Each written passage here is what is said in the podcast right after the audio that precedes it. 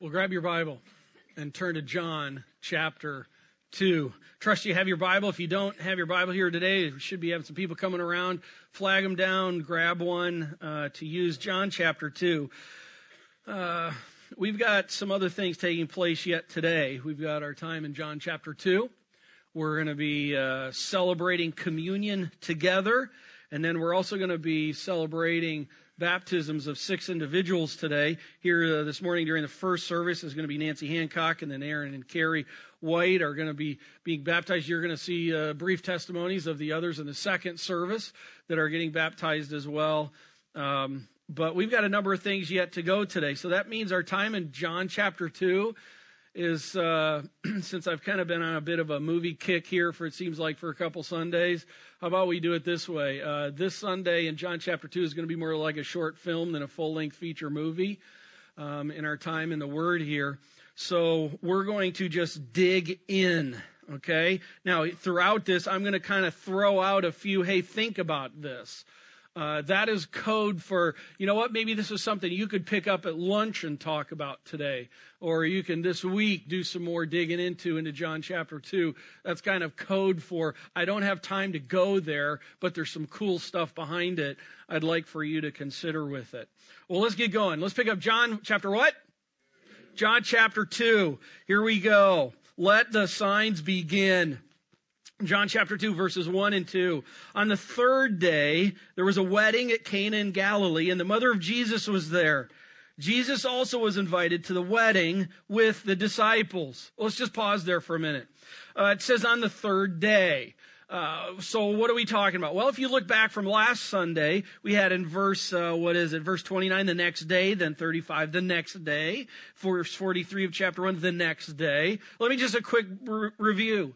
Day one was John the forerunner is interrogated by the priests and the Levites, if you were here and you remember that, sent by the Pharisees. Who are you, John? Then day two, John the forerunner announces that Jesus is the Lamb of God. Remember, it's, there's the Lamb of God. Big, big, big statement. Then day three, two of John's disciples ask if they can hang out with Jesus at his residence, and they do. Hey, come on over. Come on over and come and you will see. And then day four, Jesus interacts with Philip and Nathaniel. Then on the third day, which means three days later, is John chapter 2, Jesus attends a wedding. Jesus attends a wedding. Now, there's a couple likely things about this wedding I want to make note before we read the rest of the wedding story here a couple likely things. That means that it's, we can't tell that it's for sure in the text, but from the context of the day and the way things took place and what happens, here's some likely things. One is it's likely a wedding of a relative or a family friend. In other words, Jesus was not invited to this wedding because he's like some popular preacher rock star. Okay, that's not happening on the plate at this time. Basically, Jesus is just kind of a nobody in many ways uh, but he's about to come. It's, signs are about to happen. So it's likely at a wedding of a relative or a family friend. Mary, I think, likely here is having some kind of organizing or serving capacity role. Uh, just and that was so common in that day, especially with the family that he came from. Not a lot of wealth at all. And uh, so it was the type of thing like a lot of weddings you may have had, where you have family or friends who are helping in that process. I think that's what's taking place here with Mary. Also, in the text, we're going to see where it says in verse 2, he brought his disciples. Uh, these are not the capital D disciples. The 12 disciples have not been selected yet, and actually, chronologically, will not be selected yet for some time, actually. And so, here in this process, these disciples, I think, are very possibly include the five from chapter 1, maybe some others. So, there's Andrew and John, Peter, Philip, Nathaniel. Very possibly are there as well at the wedding. I just want to make kind of a maybe it might seem like an obscure note, but Jesus was at a wedding. Why is that a big deal? Because John the forerunner was the voice of the one in the wilderness, like Elijah way out in the boondocks. John was so set apart, if you will, from all of life and all that was going on. He was like the total oddball out declaring in the wilderness, preparing the way for the Lord. And we see actually a number of prophets are kind of that, so obscure away from touch of what's going on. But I just want to say this. You remember from John chapter 1, the very first Sunday? he came and dwelt among us. Don't miss this here. This teaches a whole lot about our Savior. He was at a wedding. John the Forerunner wasn't. Jesus came and dwelt among us. Very cool. Do not let that just go by. Let's pick up verse 3. Here's the wedding. When the wine ran out, the mother of Jesus said to him, Mary, said to him, They have no wine. And Jesus said to her, Woman, uh, what does this have to do with me? My hour is not yet come. And his mother said to the servants, Do whatever he tells you. Thank you for laughing because this is awkward. At least it's hard to read it because you don't know what kind of inflection to read this. Well, let me talk about this conversation. I'd spend a lot more time, but I just can't today. Let me just talk about a couple things that it's not and a couple things I think that it is. Uh, first, Mary's talk. Mary's talk here, I don't think is like a total panic attack. But I think it's in the setting to where imagine if you were at a wedding. By the way, weddings then lasted about a week. Uh, imagine if you were at a wedding and you're responsible for serving, or if you're just caring about the fact of the serving, and you see all of a sudden that one of the main components of a whole wedding, though in that day and culture the way it was, is about to be gone. Listen, I think this is a caring statement. She's observing something's happening here. Also, at the end, when she responds back to Jesus in verse 5 to do whatever he tells you, I don't think she's irritated with Jesus' response. I don't think she's getting snippy. And I also don't think, just in case you're wondering, if she's like the proud mom who knows she has a magician in her family. Like, do whatever he tells you because the magic is about to come. Okay, that's not what's going on here. Well, let me talk about Christ for a second here. Uh, uh, please understand this. Jesus is right about, I'm just going to round numbers. Jesus is right about 30 years old. He's not a teenager. He's right about 30 years old here. And he's not mouthing back to his mom. And he is also not speaking in a condescending way to her. The fact of the matter is, the word that's used here in Greek is we, we have no English equivalent from it.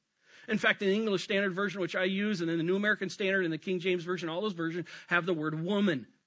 And now the New International Version shows the fact of the hard, how hard it is to help understand what's going on here. It, it tries to attempt by saying, dear woman. It tries to soften it because this word, the way it's used, has a softness to it, and yet there's also an abruptness to it.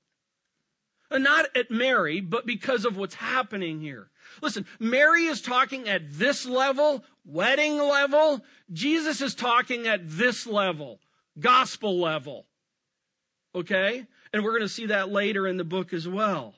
But Jesus is not in this statement. He's not going, oh, I could care less.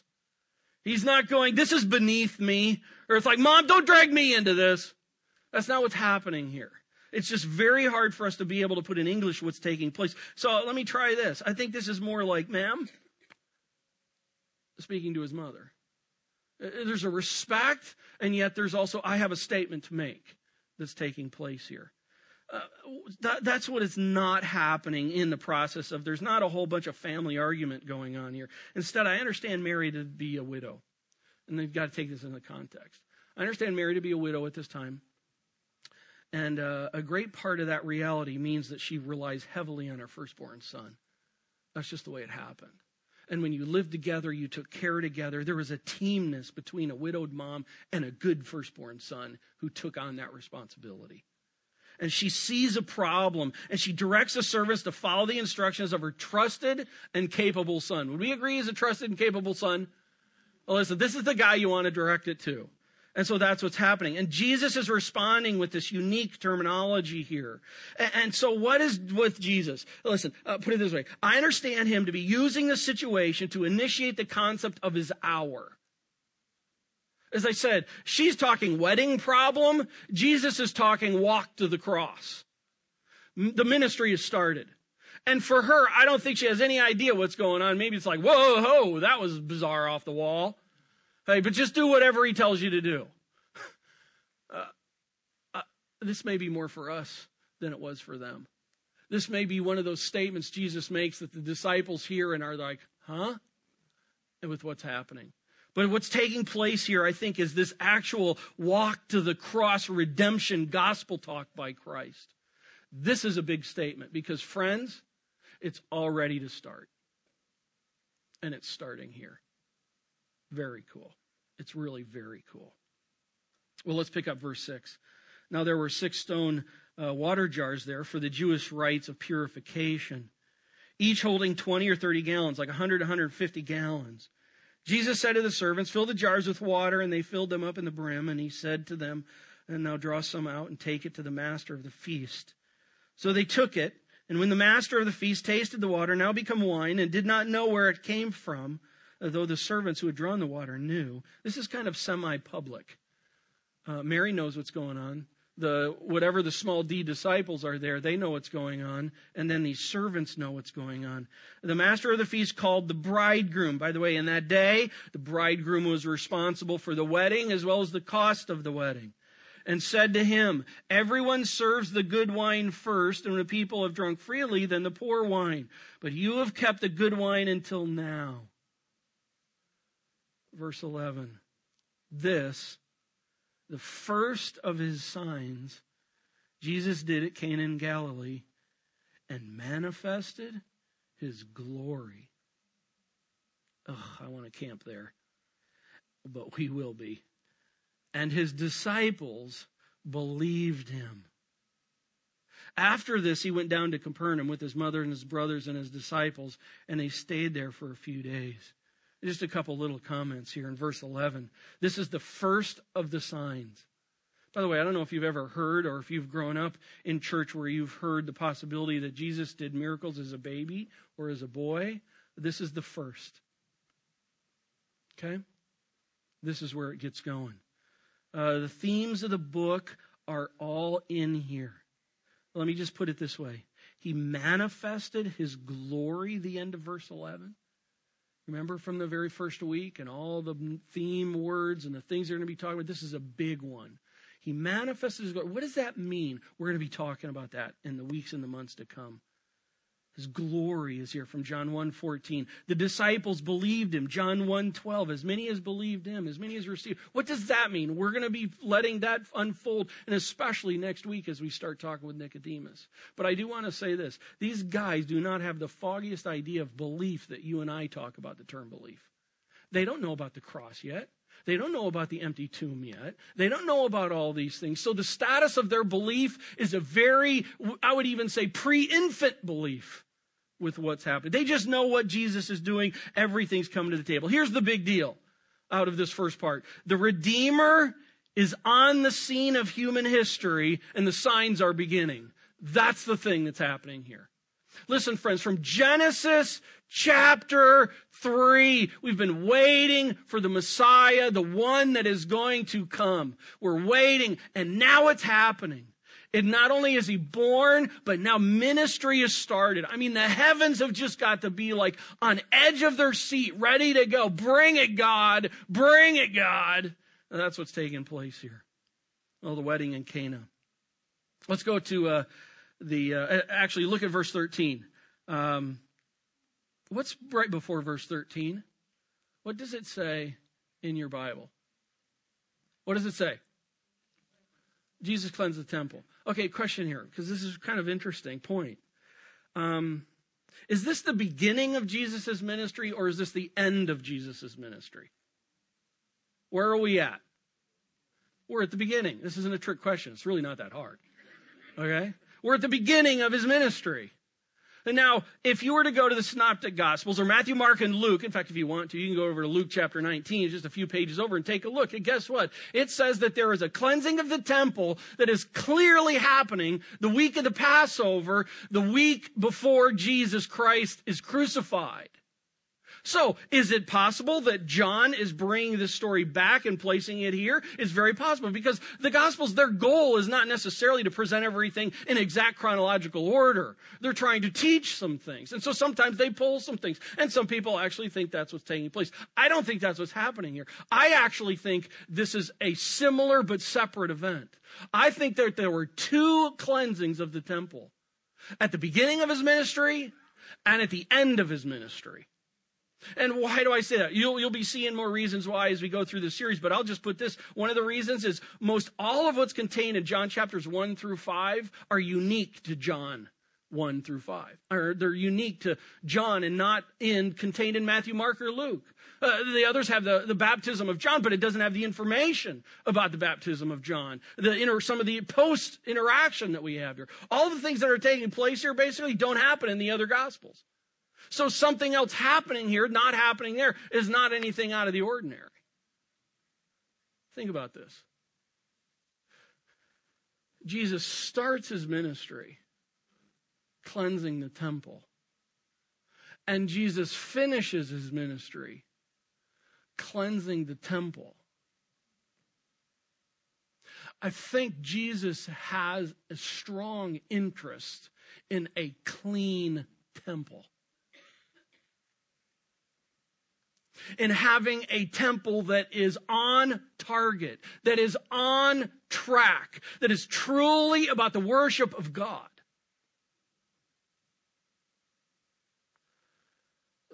Over lunch, Read Romans 12, 1 through 2. And consider how important the clean temple is to our Savior. Cool stuff. Let's pick up verse 13. The Passover, the Jews was at hand. The Passover, if you're new to the Bible, that's the annual celebration of the, the Exodus story of God bringing the people out of Egypt. The Passover, the Jews was at hand, and Jesus went up to Jerusalem Verse 14, in the temple he found those who were selling oxen and sheep and pigeons and the money changers sitting there. And making a whip of cords, he drove them all out of the temple with the sheep and oxen. And he poured out the coins of the money changers and overturned their tables. And he told those who sold the pigeons, Take these things away. Do not make my father's house a house of trade. His disciples remembered that it was written, Zeal for your house will continue, consume me. Psalm 69. Very cool. Way to go, small d disciples, bringing scripture into the picture. 18. So the Jews said to him, What sign do you show us for, do, for doing these things? By the way, that's a very interesting statement because here you can see on the picture the big area is where this would have happened around the center of the temple. That's called the court of the Gentiles. The Gentiles could come in there, but they could not go any further on in. The court of the Gentiles was the area where this was likely happening here. And in this statement, when it says of this, what are you doing? Obviously, he's causing a fuss, but do understand there were Roman soldiers who were also could see what was happening. Why didn't the Roman soldiers come in and stop this ruckus of what was going on? I don't know but it's interesting. A lunch topic. Verse 19 Jesus answered them, This is level two talk. Destroy this temple, and in three days I will raise it up. They're talking on this level of the situation. He's talking on this level. Whole different level here. Verse 20. The Jews then said, It has taken 46 years to build this temple, and will you raise it up in three days? Uh, but he was speaking about the temple of his body. When therefore he was raised from the dead, his disciples then remembered that he had said this, and they believed the scripture and the word that Jesus had spoken. Now, when he was in Jerusalem at the Passover feast, many believed in his name when they saw the signs that he was doing. Sounds like the purpose of the book, John chapter 20, verse 30 to 31. Uh, 24. But Jesus, on his part, look at this. But Jesus, on his part, did not entrust himself to them. Who's the them? You see that? Even those who believed, he didn't entrust himself to them. How do you wrestle with that? Many believed in his name when they saw the signs that he was doing, but Jesus, on his part, did not entrust himself to them because he knew all people and needed no one to bear witness about man, for he himself knew what was in man. What was their belief? Oh, we'll be talking about that in weeks to come. You've been hearing me say that a lot today, but we're going to be. Here's what I want to do because of our time. I want to just toss out two thoughts on this last section. Thought number one the second person of the Trinity, God in the flesh, the one that has come in the flesh and dwelling among us, is bringing in a whole new relationship paradigm. The second person of the Trinity is bringing in a whole new relationship paradigm. It's the relationship paradigm that God had always intended. But now this is the one that's coming to, to fruition. In other words, the Old Testament, the Old Covenant had a law driven, temple centered form of relationship with God. And that form is on the way out now. And while the Old Covenant was ultimately about grace, listen, the Old Testament was not about salvation by works. Hear me? Let me say that again. The Old Testament was not about salvation by works. Never ever was that. It was always about grace. It's always been about faith alone in Christ alone. Or in the Old Testament, it would be faith alone in the Messiah alone by grace alone. It's always been that. But there clearly in that time was this, this, this major uh, temple centered form of relationship in their view. Jesus is bringing in the new covenant. That's what I was talking about in the beginning of John grace upon grace. He's bringing a new covenant. It's a cross driven, it's a person of Christ centered form of relationship with God. It's not all about the glory of the temple anymore. This is about the glory of Jesus Christ. It's not about the belief in the act of sacrificing a woolly lamb. It's about real belief in the reality of the sacrifice of the Lamb of God. Things are in major change here. And when change takes place, would you not agree that when change hits, it brings out conflict? Would you agree? When change hits, conflicts come out. When change hits, we see our hearts. I'd like for you to consider this. What is your understanding of a relationship with God? What does real relationship with God look like? Let me maybe even step back from that. Do you think there is a God? And if so, what does relationship with Him look like? Is your understanding based on what you think? Well, I think there's a God, and this is what I think it looks like.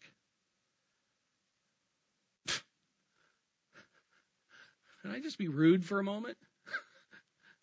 Who cares what you think? So I, so you are going to define God? How about we let God define him? How about we let God establish what relationship is about? That's what Christ is doing here in this whole process. Let me, let me put in the picture as well this. Let's go to thought number two we gravitate towards forms of worship rather than the real worship of the Lord. Consider what happened. God established the Passover. That's a great thing.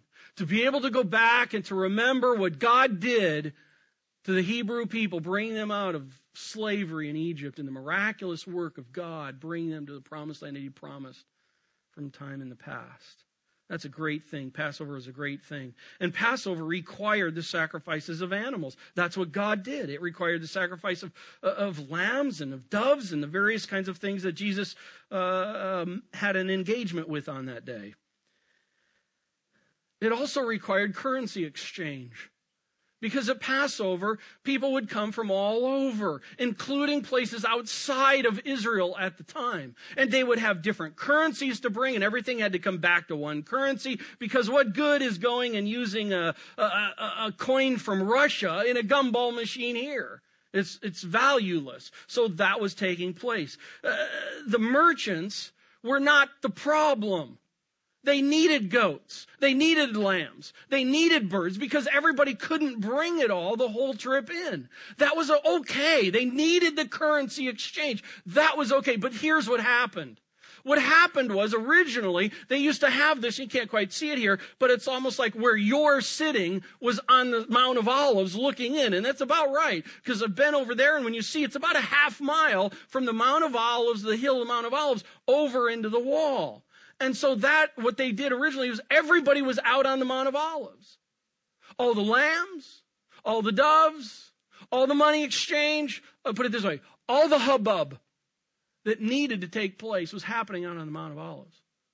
So that when you could come up, this was a place where real worship could start taking place in the head, in the heart, in the action of it all. And by the way, in the court of the Gentiles, what an incredible spot for people who don't know Yahweh to be able to watch people who worship Yahweh. And yet, what happened over time? It got too inconvenient out on the Mount of Olives, so they brought it up to the wall. Why? Because it was more convenient. And then guess what? That was starting to work pretty well, and things were getting problems where they were starting to make money off of it. So then it's like, hey, you know what? Let's just bring it right inside into the court of the Gentiles.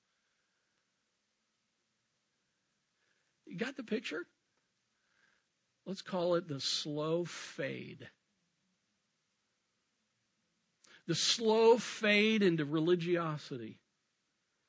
And over a matter of some years, over some decades, what God had established had just become a marketplace conference where money could be made. How sad.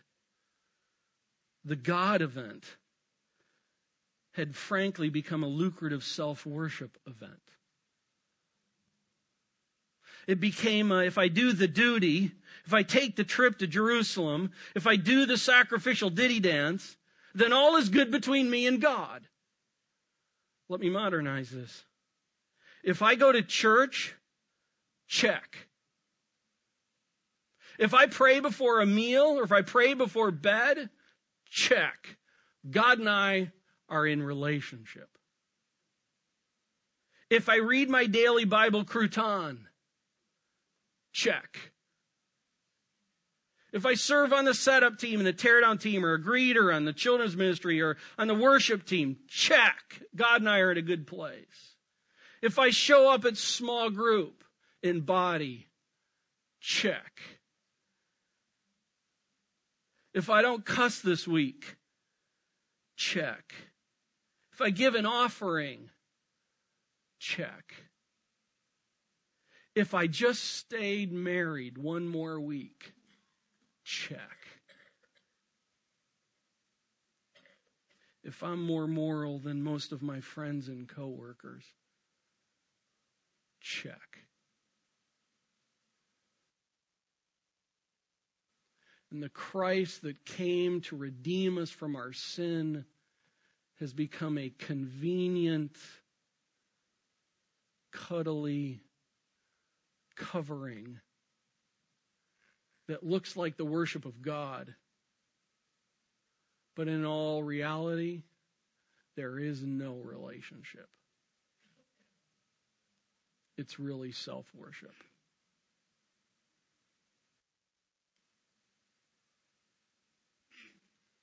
We gravitate towards the forms of worship rather than the real worship of God, all of us. Don't we? Let's just be straight up. Check. And by the way, you can spend some time in verse 23 to 25. And Christ knew that. And Christ knows that.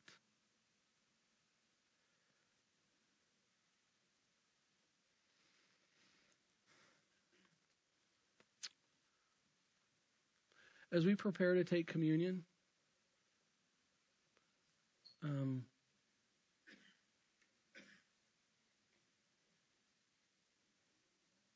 may I remind us that what we are doing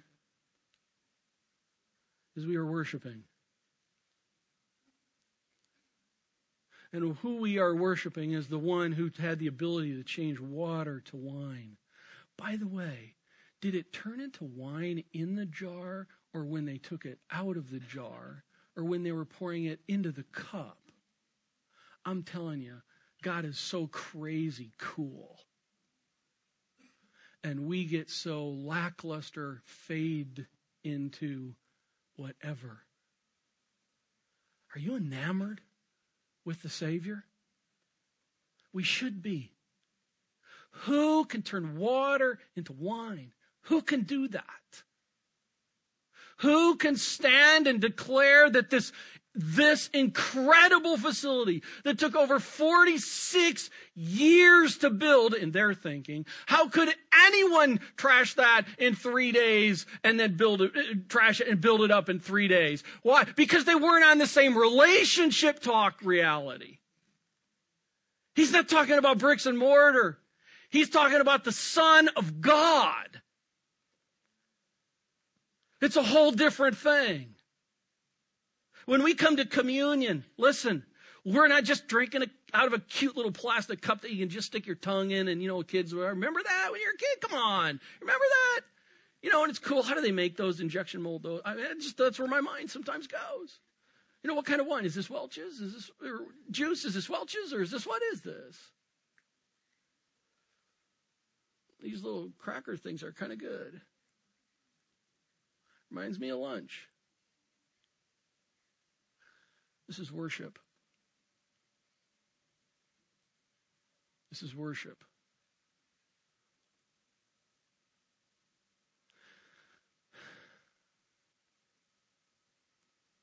And if the temple needs some cleaning,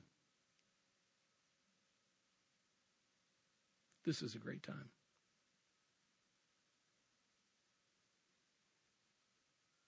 Could I ask the communion servers to come down and get in place? As they're coming down, I want to read a passage to you, to you as we're considering this.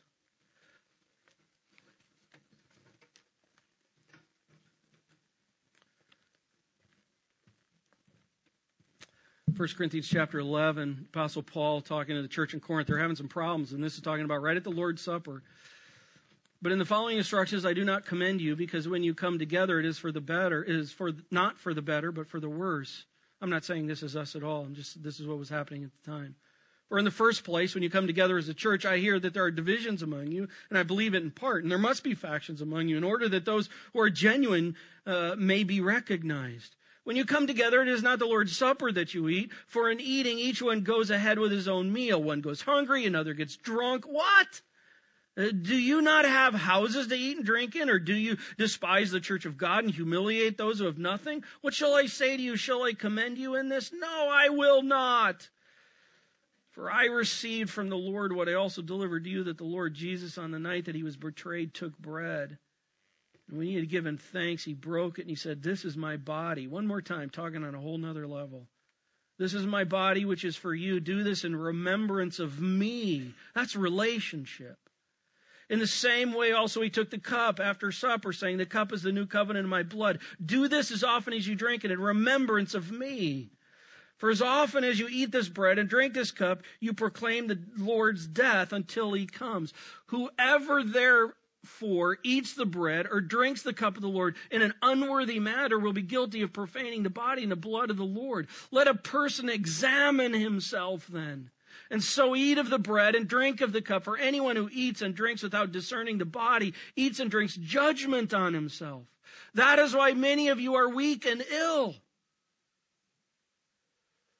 I just want to remember this is an opportunity to worship. And if the temple, if we've been bringing all the hubbub and all the stuff of life that just should be not in the temple, it's time to clear house. And if you know Jesus Christ as your Savior, I would just say, get with Him now. If we confess our sins, He is faithful and just to forgive us our sins and to cleanse us from all unrighteousness.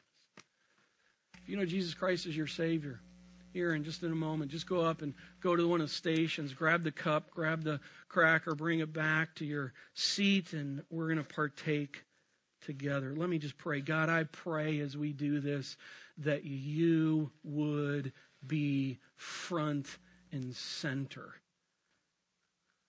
relationship. Amen.